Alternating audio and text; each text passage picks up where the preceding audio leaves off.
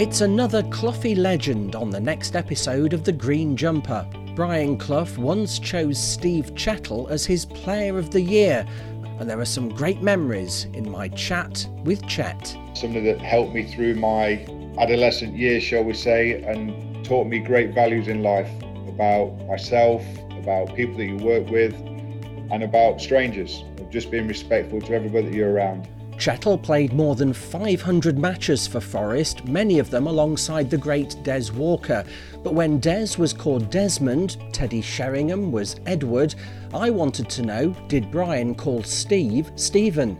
no, I didn't get Stephen. Uh, normally it was just young man, young Chettle was another another favourite of his. But listen, it didn't really matter what he said to you. Your ears always pricked up when he was in the room, uh, and you just answered anything he asked you to be called. So, dead simple, Marcus. Whatever he called you, you answered to.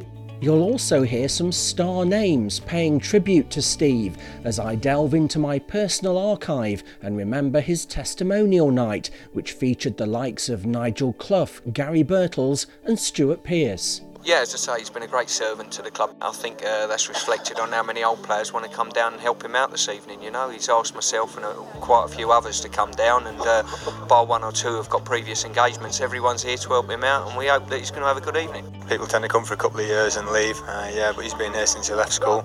As I say, I just hope people come out and recognise that tonight. Steve, many years ago, he was my apprentice. He used to clean my boots, uh, and you wouldn't wish to find a nicer guy in football. I've never heard that before. Haven't you? Ah, they think no. a lot of you.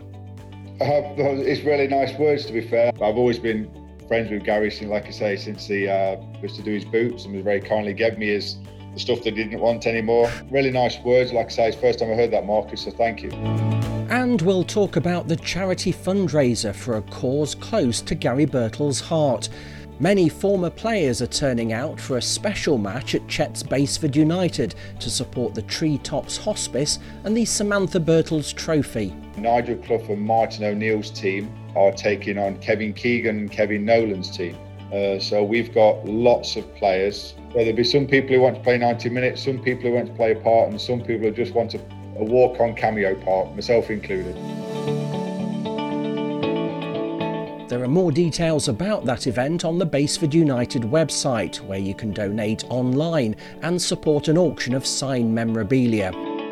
All that and more on the next episode. Make sure you're subscribed for those special memories of the great man in the green jumper. Hi, Steve Chat speaking. Please join Marcus Alton on the Green Jumper podcast.